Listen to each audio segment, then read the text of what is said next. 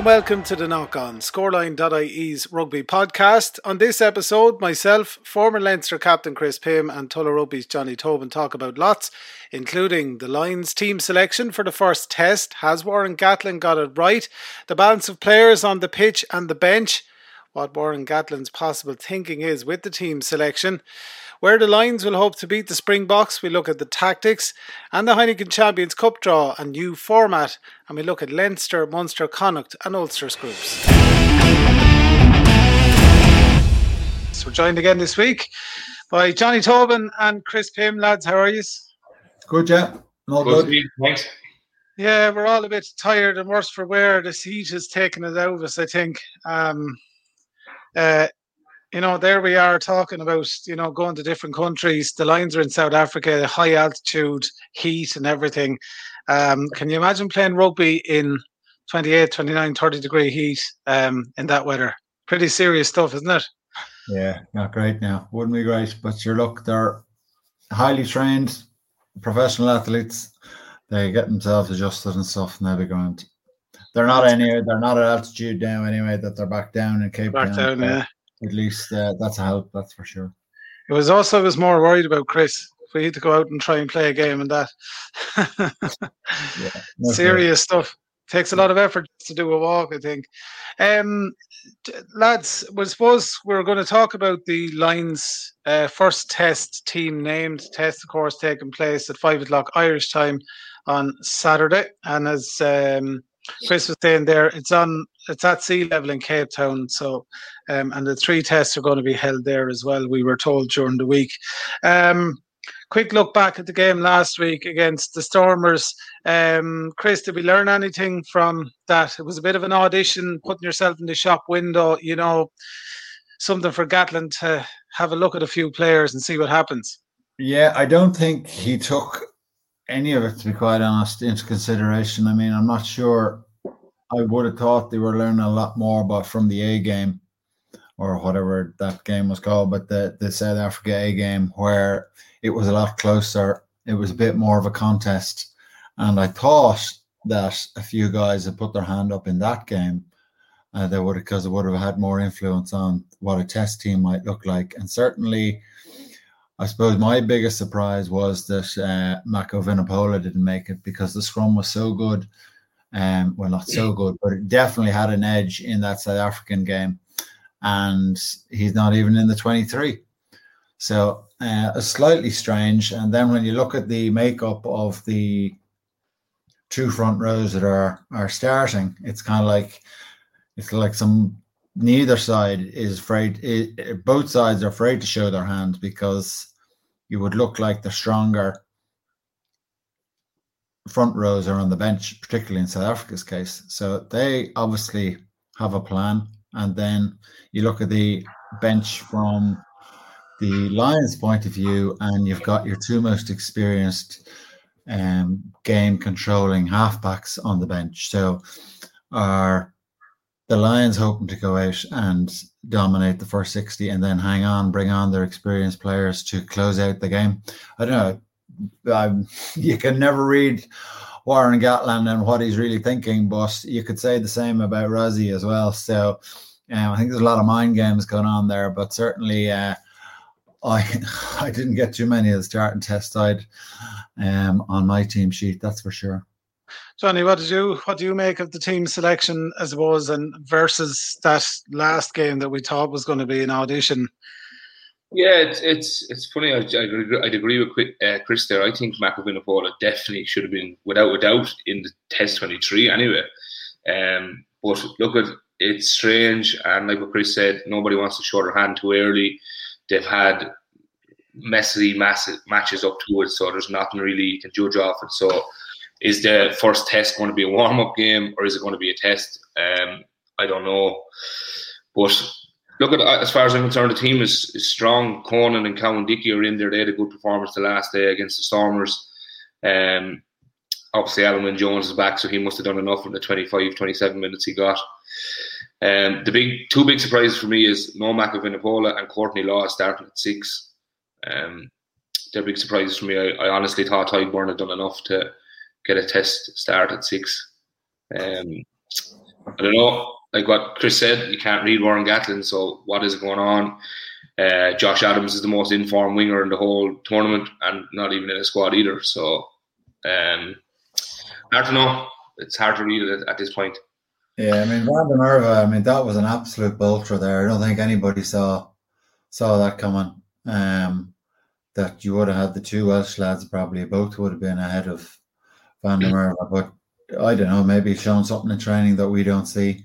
Yeah, um, clearly, um, Townsend rates them, so they must have, they must clearly must have a plan of some sort but uh, not one that they've exposed to us just yet. So mm. yeah, look slightly strange certainly there as well.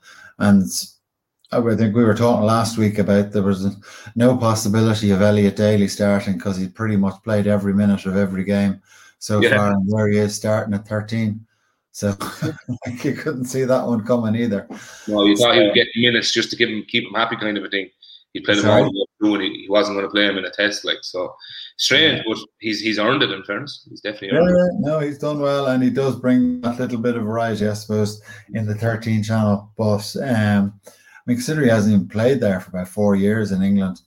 Um, he's been at fullback 90 percent of the time. Um, you know, it is slightly strange, but um, yeah, look, it is what it is. So yeah, and you have, you have to say Jack Conan's a bit of a bolter as well. He was for the squad, and there he is starting a test over the experience of Faletau as well.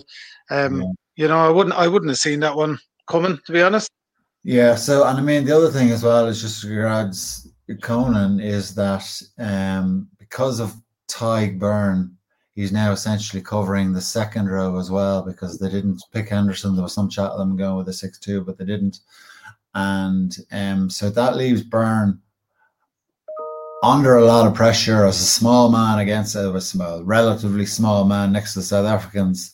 If he ends up in the second row after five minutes with maybe yeah, Maro or somebody gone off, then we look a very small next to the South Africans at that stage, and then they bring on their what looks to me like their senior front row for the second half, and uh, suddenly it's men against boys. So it's uh, there's a, there's a lot of strange ones there.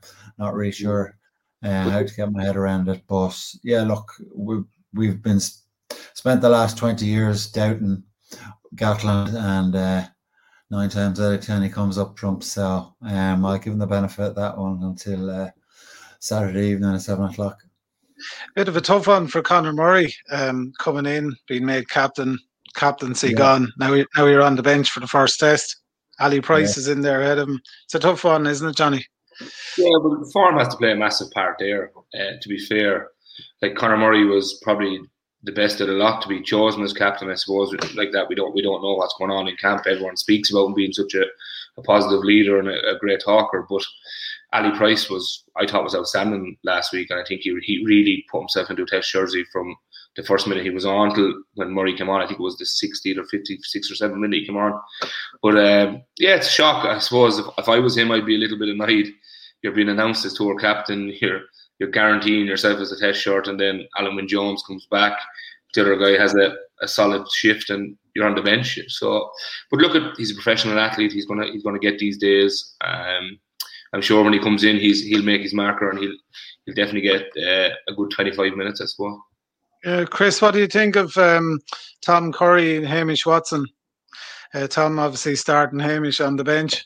Yeah, well, could have been an either or, really. Yeah, I think we had that chat last week that Curry absolutely um, in the from the A game had played himself into the starting slot. Um, it was interesting that they put um, that they put Watson on the bench, which I'm not quite sure where that fits into my strategy when I'm making changes. Basically, you're just you only have the option of going like for like. So you're basically telling Curry that he's coming off. Whereas if you had Tadhg Beirne covering the back row and played Henderson, it just gives you so many more options if there is an injury. Um, but I suppose I'm not quite sure where he's coming from because it just is narrowing your options so much when if there is an injury and you know you could end up with and i'm not saying it'd be a bad thing but uh, you could end up with watson and um Curry on the bench at the, on the pitch at the same time. That's two out out sevens. Um, I don't know. Maybe that's what he wants. Maybe that's you know the last half hour. He's looking to really, really speed the game up, and that might be something that he does. But um, you know, just given the sheer physicality that they're going to do face on Saturday, you kind of just be a little bit worried that we don't have enough physical presence. Um, either on the bench or starting. To be fair, without uh, Mako, without Jamie George, without Henderson, um, you know, just while we don't want to take them on with physical, you know, there's no point in us going to war with them. Uh, in, on the physical stakes, we absolutely need to be able to compete with them, and we need to be able to get in behind them so that uh, the physicality doesn't become a massive part of what they do. So, um, you know, it is a strange one, but yeah, as say, we wait and see, and that's what makes it so intriguing.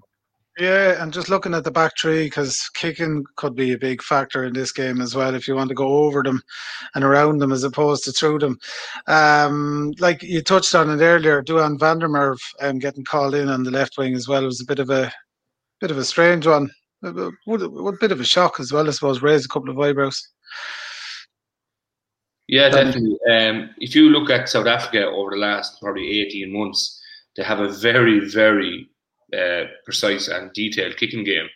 And if you watch the A game last or two weeks ago, the South African A game, how the how South Africa are pressing up on the kick chase. So 15 seconds into the game, Faf Klerk does a box kick. Um, everyone is hushing towards. Um, I think it was Josh Adams at the time. That there's three South African guys coming in and they're watching that threat because Kolbe Cheslin was coming down that wing, but they weren't watching Eben Etzebeth coming in from the side and absolutely, or, was Liam Williams actually rather, absolutely yeah. ending Liam Williams within 15 seconds and getting a, a, turnover and a penalty. Like so, their their kicking game is their execution is perfect every time. They really have a solid kicking game, and if we're watching Kolbe Cheslin and everyone is worried about him, you're going to get smashed. Like you have to just have to tighten up on that an awful lot more than what they did, especially in the A game. Yeah, yeah. that's a good that's a good point, Chris. Yeah, which they may may be one of the reasons they went for Van der Merwe, in that he just has a bit more physical yeah, presence. More yeah, expecting the ball to come down that channel, and that he have the physicality to uh, to be able to withstand it. But yeah, no, you're absolutely right. Fair point. Eben Etzebeth hitting any man now is uh, not pleasant. He's going to win out there. yeah, yeah, yeah, yeah. You're not gonna you're not gonna wish that on anybody. I don't think we've any complaints of uh, Stuart Hogg at fullback. Yeah, no. I mean, obviously Williams would have played there as South Africa four year in New Zealand four years ago and was really, really good. And um, possibly hasn't had the best run so far of games um, in South Africa, and you know wasn't he was kind of in He was injured in the Welsh side during the campaign. So um, yeah, probably hasn't done enough. Whereas Hogg's had an excellent season, although he's been quiet enough on the on the tour. On the tour so far, you're kind of just waiting for him to come to life. And I wonder, does he suffer a little bit in not having Finn Russell on the pitch? Because the two of them, so many of the Scottish players are built around the two of them, and they kind of feed off one another.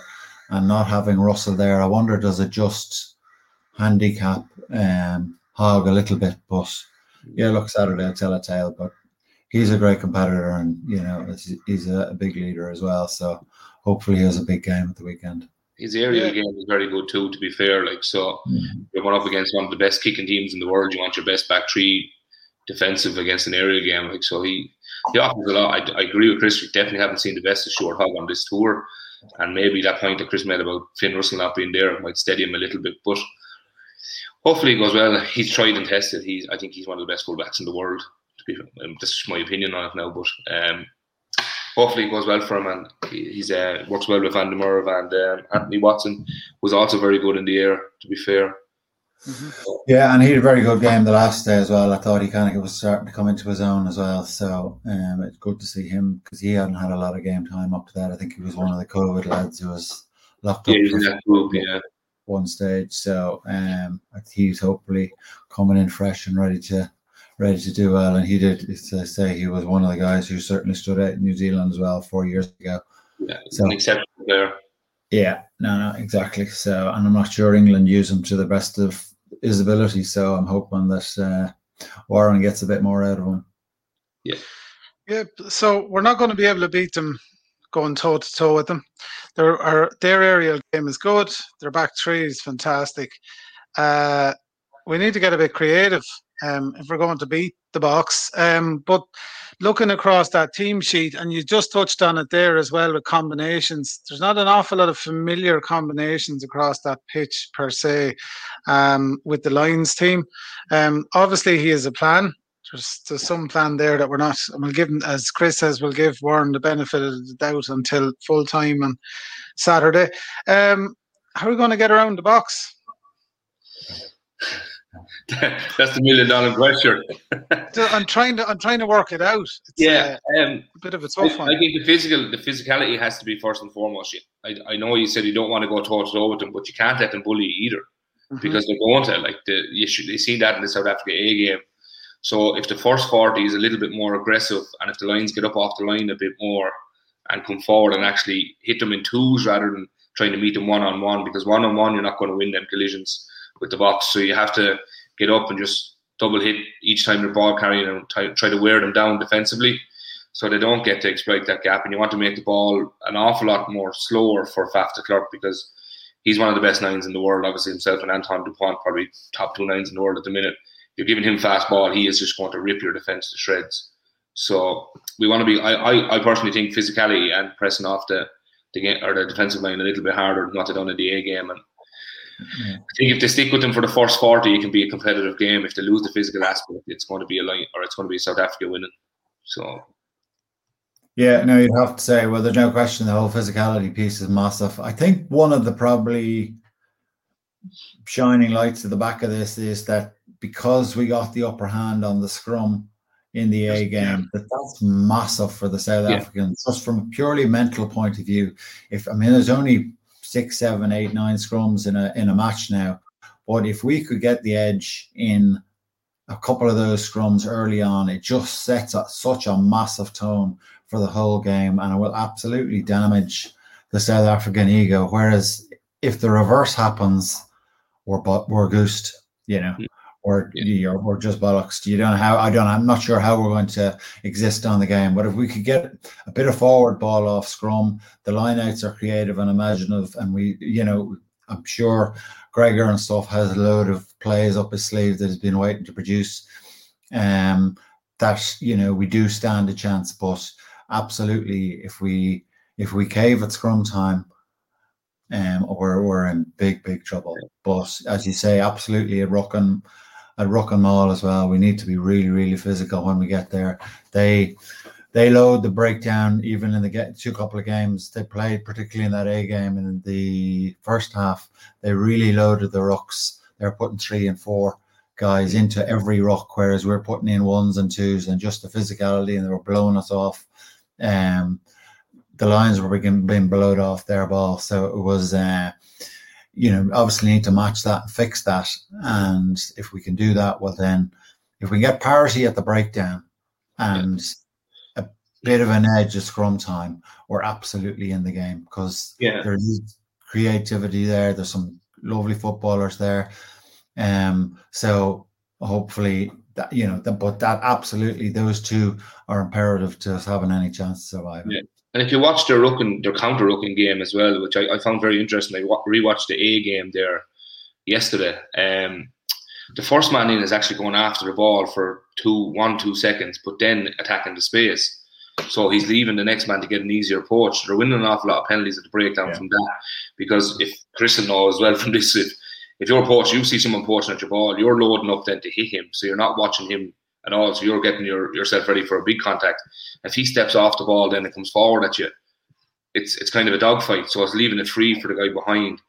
And what's interesting again as well is their their line up attack. They will give you the front all day long. They will give you the Yeah. front. They'll, they'll load the back. So then, why they load the back is your attack then has to be narrow to the line out. You won't get too wide because their, their line speed is too good. So they have probably potentially four forwards around the breakdown quickly to get in and load that that ruck. So we just have to be little little bit more variation in our in our lineouts and our set piece. And definitely, if we get that edge on the scrum, we get go for go forward ball off the scrum. It's a psychological battle rather than a physical battle. Then, so look at there's lots of things. If any team, any coach has the blueprint to beat the Boks, it's a you'd be worth a million dollars at the minute. So um, we'll see what happens. Yeah, there yeah. is one. Sorry, Chris, go ahead. No, no, go ahead.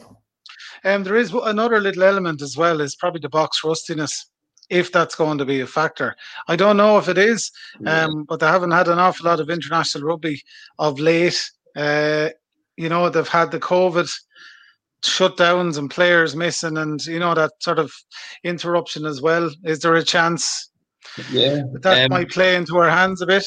I wouldn't. I wouldn't be backing on that because you looked at their South African A squad came out and they bullied the Lions for forty minutes, and they've had very little rugby. So that was their first game. So if they're bullying you and, and their first day out, I would definitely wouldn't be worried about them in the second day out. I'd say they'd be well tuned. Um, look, it yeah. might win the part maybe 45, 50 minutes. You might they might get a little tired like they did in the A game, but look at I wouldn't be um, I wouldn't be banking on the rustiness being a part now of us winning the game. Yeah, look, I mean, it is, I actually think it could be a factor, but then you could say the same about the Lions. You know, they haven't really had a proper test. They're a side that's thrown together.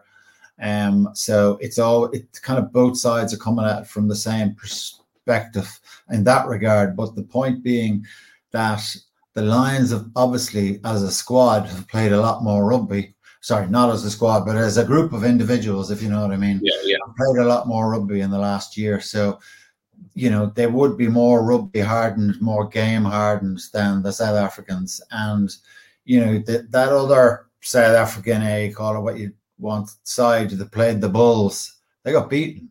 So yeah. there's quite a number of lads who played in that game who played themselves out of the test team for tomorrow. So it's, you know, I, I actually, I think it could be a factor, Stephen, in that, you know, they have played very little rugby and, yes, while obviously they're the world the world champions at the moment, um, I do think there is a possibility that that could come into play. And I wonder, is Warren is that where Warren's coming from, given the way he's picked, particularly has picked his bench. Um, so look, it'll be really interesting to see. You know, but I mean, having Farrell and Murray on the bench for a normal under normal circumstances, you would go, why would you do that? Two of them are really, really structured, um, disciplined, talented footballers. Whereas normally off your bench, you're bringing the guy who's going to do something different or produce a little bit of magic or, or something. something. Sorry? A Marcus Smith, maybe, or something. Yeah, well, I don't know whether it's Marcus Smith, given that we've seen so little of him, but hmm. it's, uh, it's a rather unusual tactic to take when selecting your bench. So, but clearly there's method in the madness, and he clearly has a plan, and you know, so please God, it works. What do you reckon, what do you reckon Johnny? Yeah, look, I don't personally think the rustiness will come into it, but I do think Warren Gatland and the coaching staff have something lined up. I really do. I just, I don't think we've seen all our cards yet. I think he's holding cards close to his chest, and I think this Saturday they could come out and just a completely different game plan. You know, like I, I'm excited about the team. Cowan Dickey is, I think, he's really, really good. I personally had went with Ken Owens at hooker, but he played really well last week. I, I think the team is is exciting, but um, I really do think they're reserving it and they're holding the cards close to the chest. So hopefully, seven o'clock Saturday, we'll be sitting there saying, "Yeah, Warren Gatland is still proving us wrong." Twenty years later. yeah. Yeah, no, hard to disagree with that. Yeah, I'd. Uh, but so uh, you didn't tell me, Johnny, what the score was going to be. Yeah, what's the prediction, Johnny? What's the predictions? Jesus, Ledger, put me on the spot here. Uh, I'm going to sound really terrible. I actually think the Boks are going to win by about.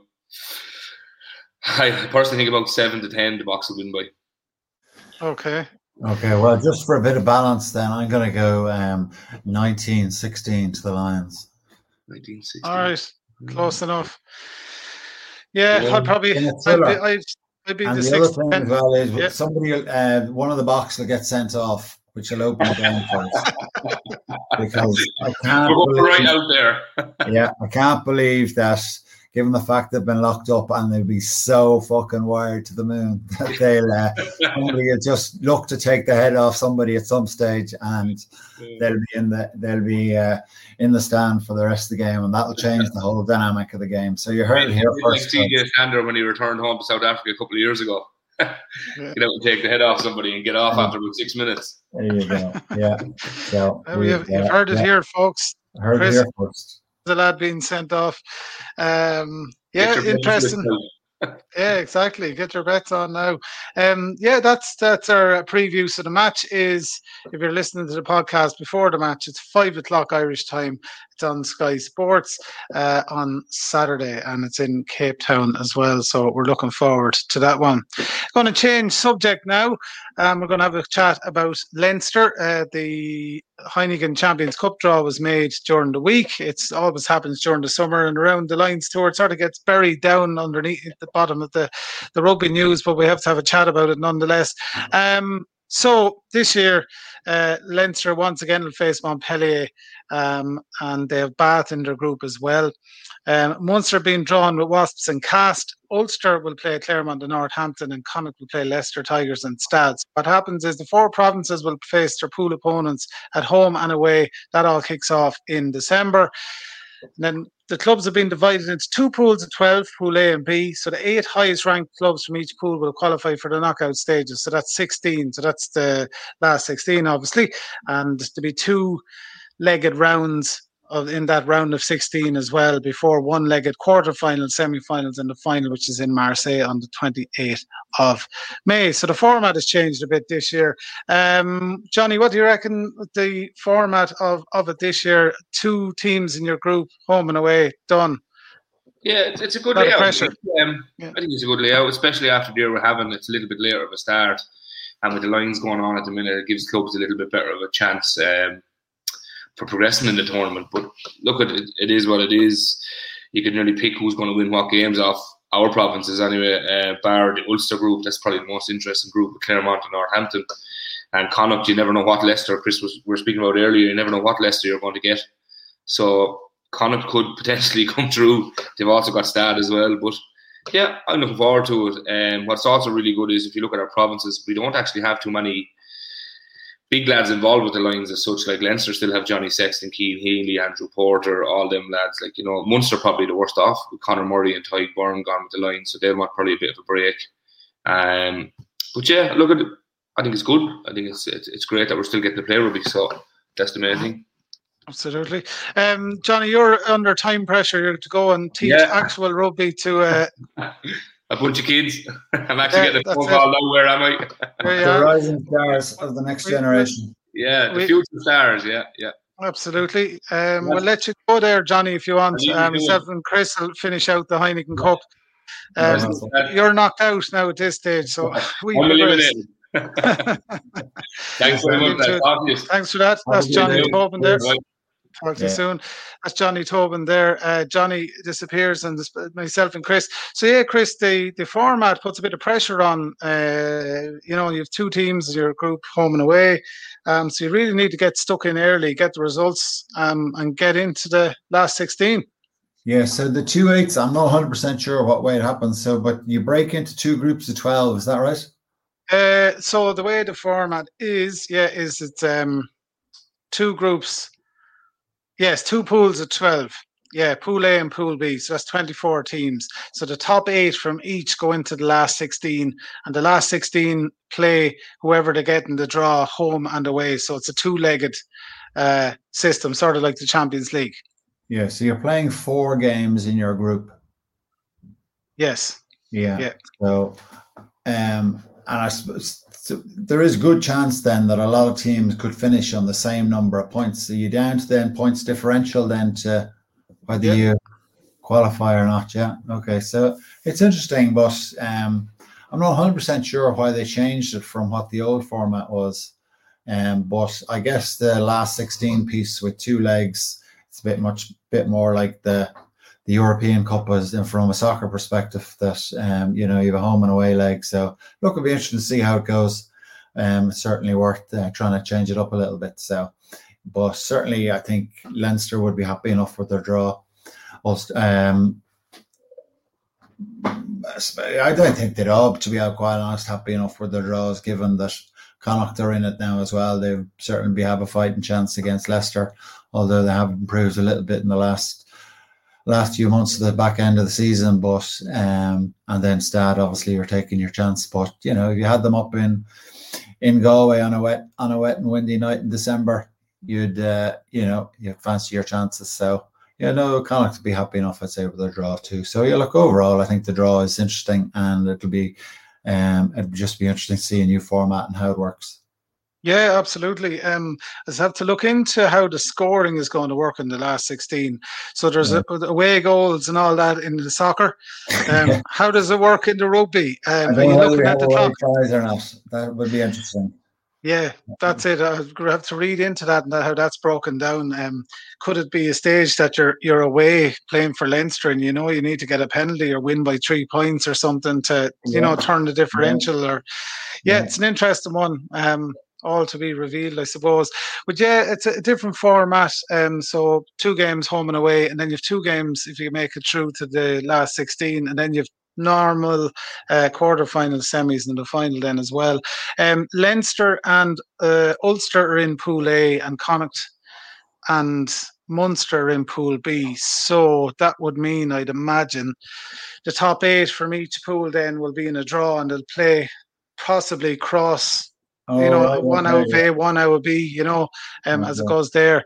Um, yeah, which would be interesting as well. So there's every chance Leinster and Munster, if they get out, could end up playing each other again, which would be uh, interesting one, the last 16. And then you have a home yeah. and away tie, so the Aviva and Thomond, you know, yeah. potentially. Yeah, no, it's, it's, exactly, yeah. which is all good. Yeah. Yeah, see what the story is. Um, it seems like a million miles away at the Champions Cup at this stage doesn't it? it does we're, yeah, we're early yeah. part of December. Uh, we're hoping yeah. it'll be a different world by then. And we get back to some level of normality. Absolutely. Um, Chris, just a small bit of news coming through Leinster. They're, they're losing bits and pieces of their staff. Their, uh, their assistant coach, defence coach Hugh Hogan, has joined the Scarlets. Um, mm. Yeah, yeah, just announced there in the last uh, couple of days. He uh, was a contact skills coach for Leinster since 2017, and he's St Mary's College man. Um, yeah, I think he captained captained their club to an AIL title back, Jesus, what about ten years ago, give or take. Um, and he coached with the IRFU sevens and that sort of stuff as well. Um, but there's two uh, decent staff in the last couple of weeks uh, leaving Leinster. I, I, don't wouldn't say there's much going on there, but you'd like to be holding on to your fellas. Yeah, look, I mean, they have a huge network of, you know, very, very high standard of of coaches and stuff. So I think it's I think it's good for everyone to be honest. If guys go away and we, you know, possibly with you to coming back, but you know, there's only so much room, and it's a bit like the it's a bit like the school set up in Leinster anyway. That there's just so many good players coming through um, it's a bit the same with co- young coaches and stuff coming through. So if they got an opportunity to go and expand their um, skill base and whatever, I think it's fantastic for the Irish game long term. So yeah, look, I'd encourage anybody, player or coach, to go away if the opportunity came. So yeah, look, I think it's only good. That's it. Chris, we'll wrap up the podcast there. Interesting times. With fingers crossed now the Lions can do something or we see some magic from the team selection from Warren Gatland. Let him prove us wrong again. Uh, he's done it so many times. He's the guy we love to hit. well, sure, look, we'll see what happens anyway. And fingers crossed, yeah, as you say, we get the job done. And uh, we have uh, a 1916 Lions win. Absolutely. You heard it here first, folks and a South African sent off. A South African sent off. There you go.